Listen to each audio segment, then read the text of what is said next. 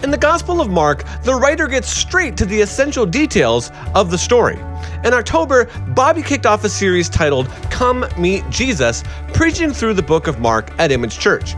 Here is the first part of that first message.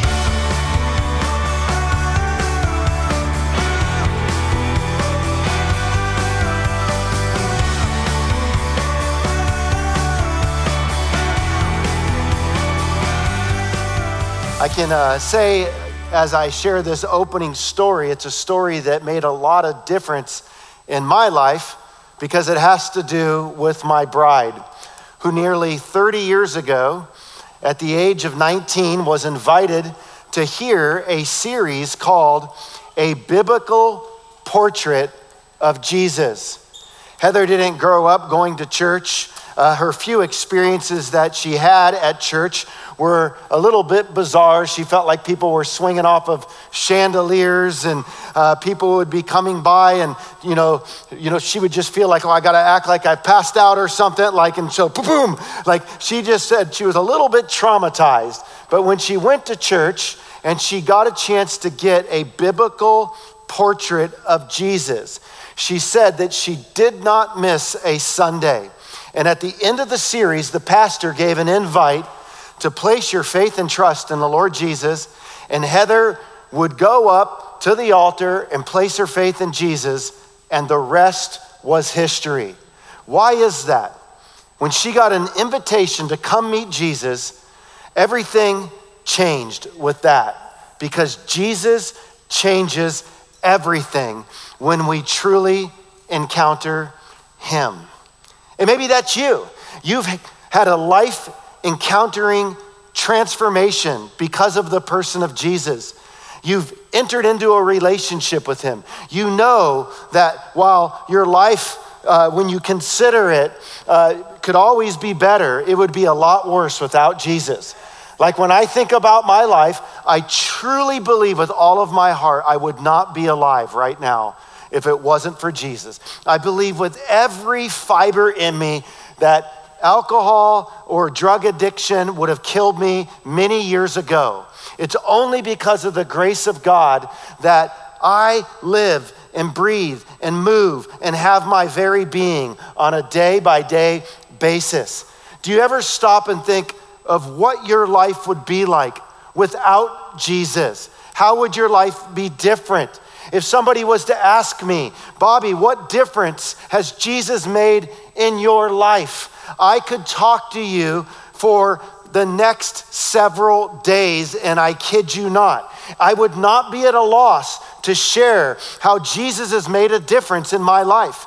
I would not be at a loss to say that Jesus changes everything. But when we use the name Jesus, it's important that we use the right name Jesus because many people can throw around terms like Jesus and grace but they might mean something different than the grace that we understand in the Bible that forgives sin, or the Jesus who's the only way to heaven. Which Jesus do you believe in? Jesus posed the question Who do you say that I am? And it didn't take long in the early church after Jesus rose from the grave and with his followers to go out in the scenes for false Christs to emerge. In fact, we're warned in the scriptures that just because somebody says that they are the Christ, we are to be very leery and suspicious. We are to discern who the biblical Jesus is against the gospels that give us four portraits of Jesus. In the early church, you had different heresies emerging, like that of the Docetists. In the Docetist movement, uh, they believed that Jesus was not human. He merely appeared uh, to be human, but he was really just God. So he didn't have an incarnation, so they would deny that he came in the flesh. And the Docetists, eh, get, they get their word from the Greek word dokeo, to seem, to appear. So he only appeared as if he was human. So what do the Docetists do? They deny the humanity of Christ. But then you would have the Ebionist movement that came on the scenes. And what did they do? They denied the divinity of Christ, relegating him to a mere pure human. And then later you would have another group known as the Arians. And they would say that Jesus is not the second person of the triune God. He's not eternal. Rather, he is the firstborn of all creation. And so you can see that early in the church, like the second century with the Gnostics in the third century, there were heresies already on the scenes. And you want to know where the apologists came from? The early apologists, an apologist is one who defends the Christian faith. They began to emerge. Why? In order to ward off these false Christologies, these false teachings about Jesus. They were there to say, no, let's get back to the portrait that's provided in the four Gospels. And so they denied Docetism, and they denied Ebionism, and they denied Arianism, and they denied Nestorianism, which said that Jesus was not one person with two separate natures, namely a divine nature and a human nature, but rather Jesus was two separate persons. And so they confused his personage and they lacked a clear biblical understanding of the answer to the question, Who do you say that I am? Not only that, you fast forward to a time like today that we're living in, and while we don't have those weird terms like Nestorianism and Docetism and Ebionism and, uh, you know, uh, Arianism, what we do have is names like the New Age movement. And the New Agers are happy to throw around the term Jesus, but they do not believe in the Jesus of the scriptures. Rather, they believe that the Jesus of history was the first person to experience a Christ consciousness, and you too can become a Christ. Or you have the Hindus. Hindus believe in Jesus as well, but not in the Jesus that you and I do. They believe that Jesus was a guru. Guru comes from the two words gu and ru. Gu means darkness, ru means light. A guru is one who leads out of the one out of the darkness and into the light.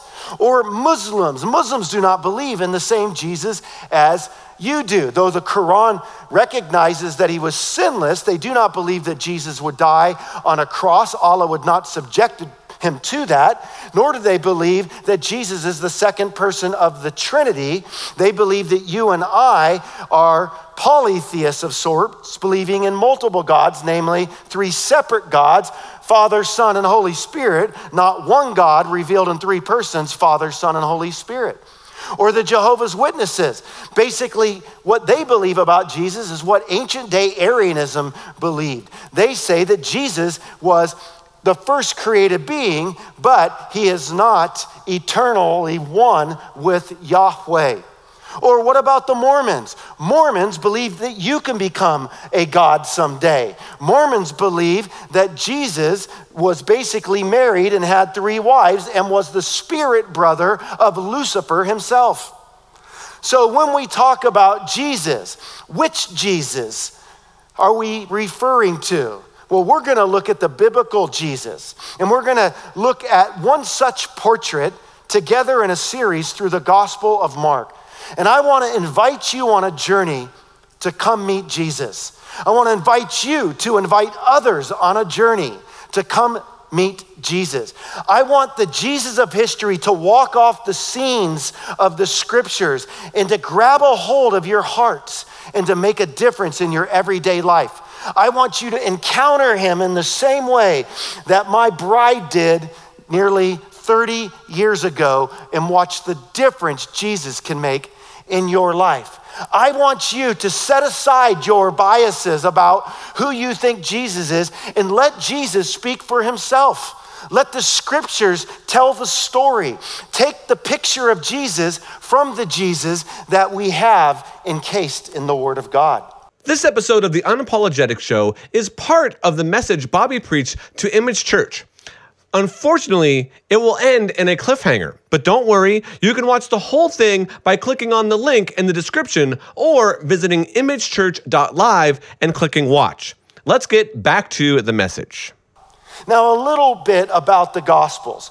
We have four of them. And the word gospel comes from the Greek word euangelion. It means good news. So these are four portraits, four pictures, four displays of the good news of Jesus Christ. In the book of Matthew, we learn about Jesus as king. In the book of Mark, we learn about Jesus as a suffering servant. In the book of Luke, we learn about Jesus as the Son of Man. And in the book of John, we learn about Jesus as the Son of God. Matthew, Mark, and Luke are known as the synoptic gospels. The word synoptic means to be seen together. What you get when you read Matthew, the first book of the New Testament, Mark, the second book of the New Testament, and Luke, the third book of the New Testament, is a synoptic picture, a synoptic portrait, where you can see some of the similarities in those portraits. Now, what you get when you look at John is an entirely distinct picture, and it's a non synoptic gospel because its emphasis is on the fact that Jesus is more than a man. And so the Jesus of the Gospel of Mark is the Jesus of the Gospel of Matthew and the Gospel of Luke and the Gospel of John, but they come together like a mosaic to give us a fully orbed picture of this God named Jesus who took on human flesh nearly 2,000 years ago that you and I believe in. Mark is the shortest of the Gospels, containing 16 chapters.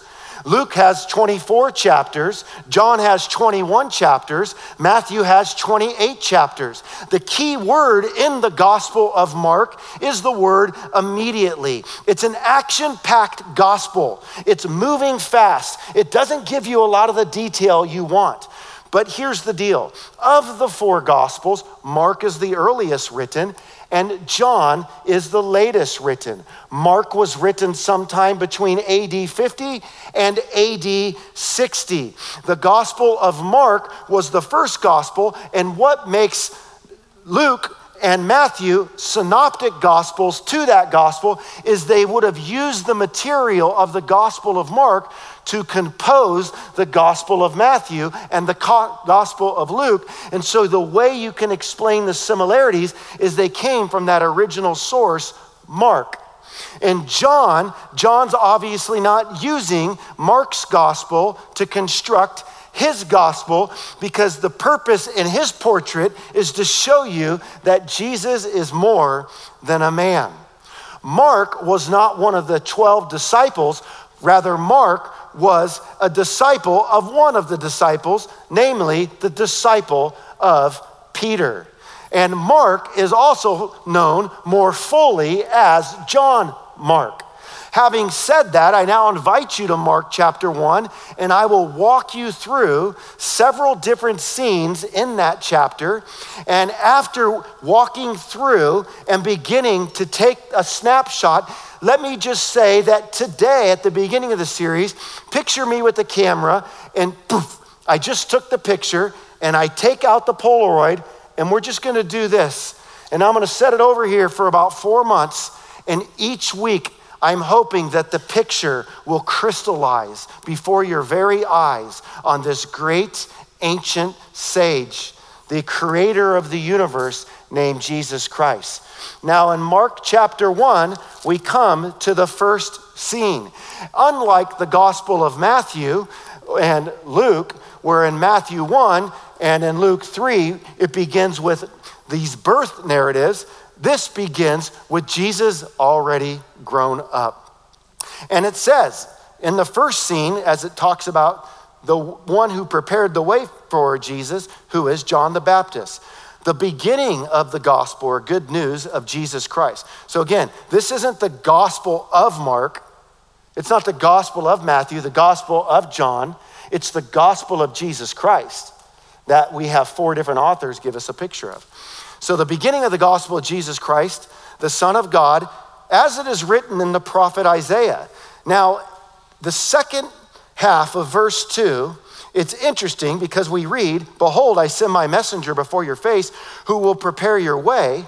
Now, it's interesting because we learn at the first half of verse 2 that this is as it is written by Isaiah the prophet, but then it starts with Malachi chapter 3, verse 1.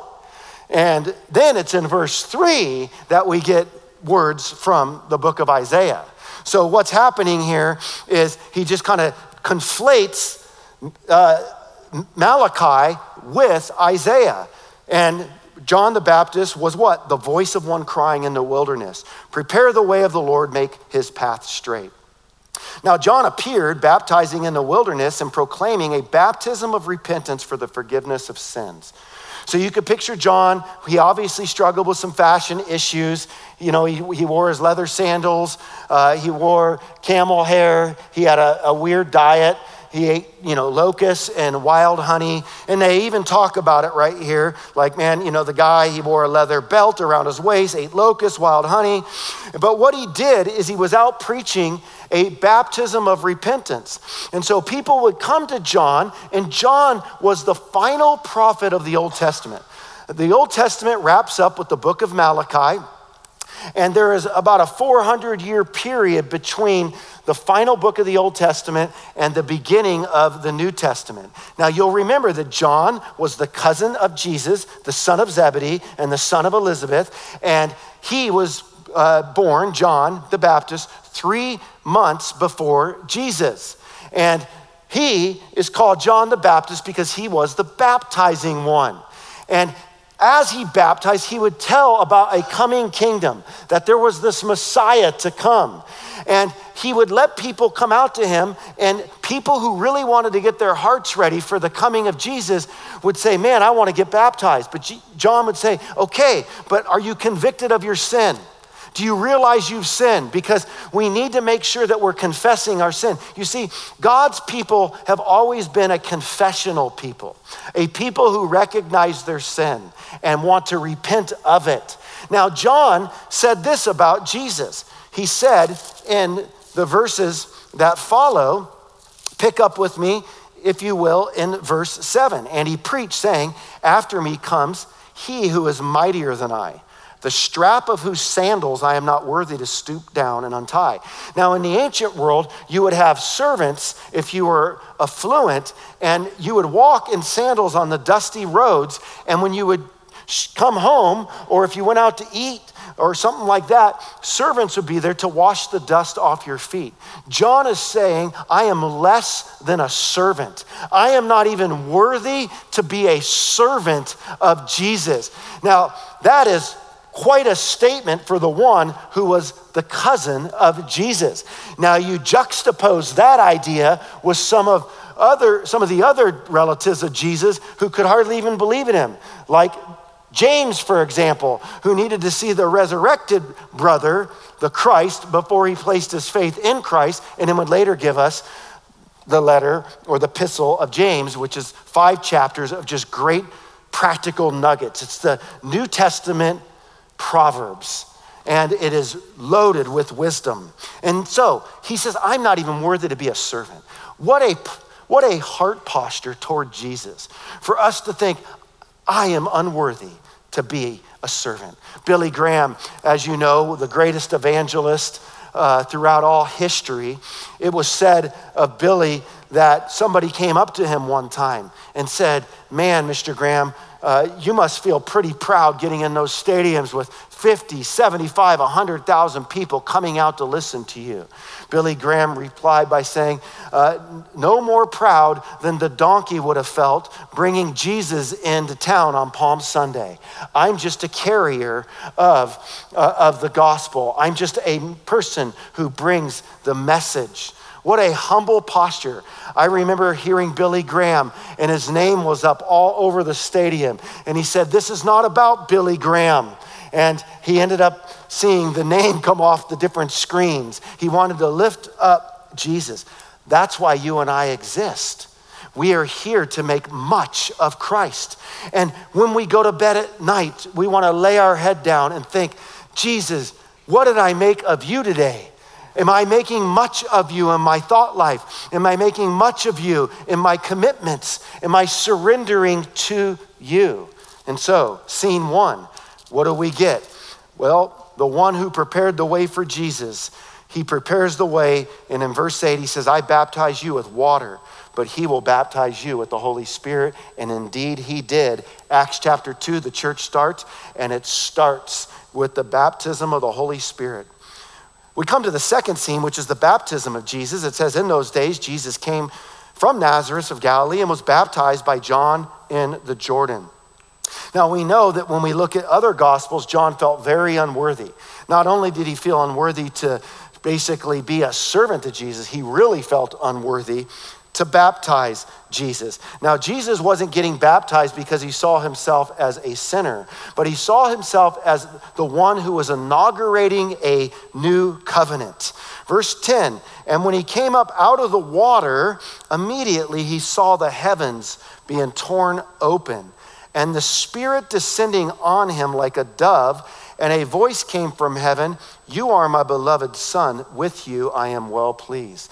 And what a great father. All fathers, make sure you validate your children, give them some encouragement. This father knew how to validate his son. And he says, This is my son in whom I am well pleased. I wonder if the if the father was to speak a message about us could he say, This is my son, this is my daughter, in whom I am well pleased? Or would he say, This is my child, you are so distracted, you are apathetic, you are indifferent to me. You are spiritually complacent. You are playing Christian games. You do not esteem me much. You have went the way of the world. You have got very derailed and sidetracked. Return to me again. Come to me again. Take me seriously. Lean into me. What would he say to us? Well, this little passage right here becomes a great refutation of another Jesus heresy known as modalism. And if you've ever heard of the United Pentecostal Church, they are known as modalists. They reject the Trinity.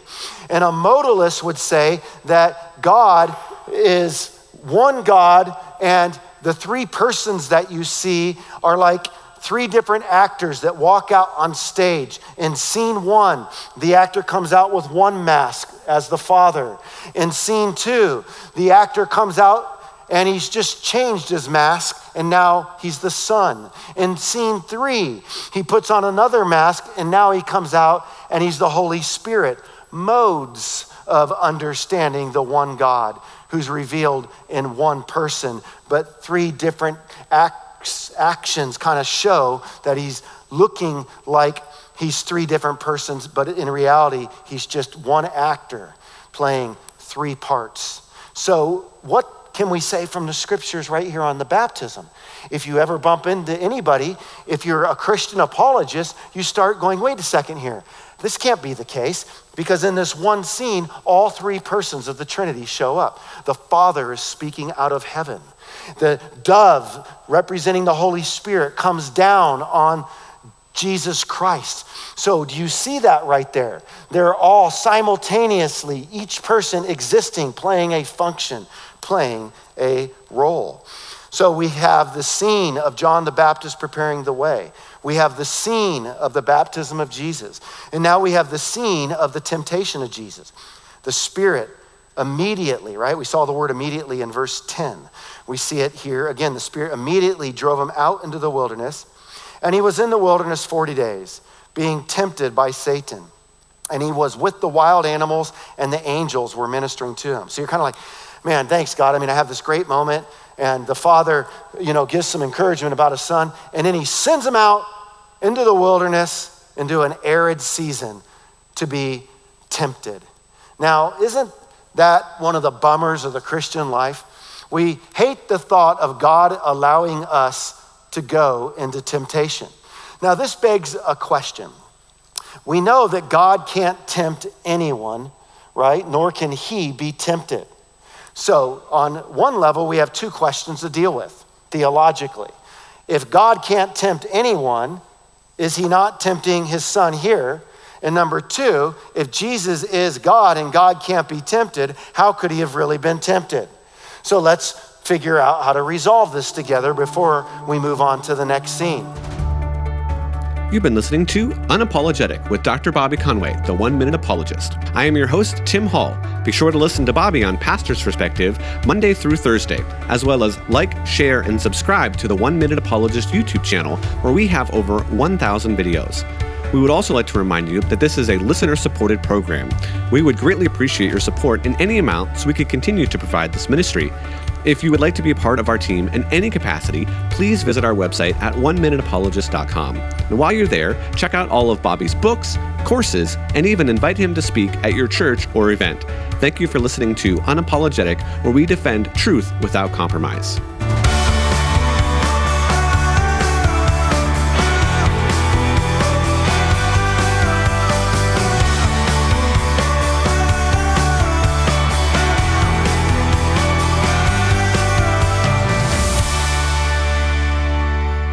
This program is sponsored by Calvary Chapel, Costa Mesa.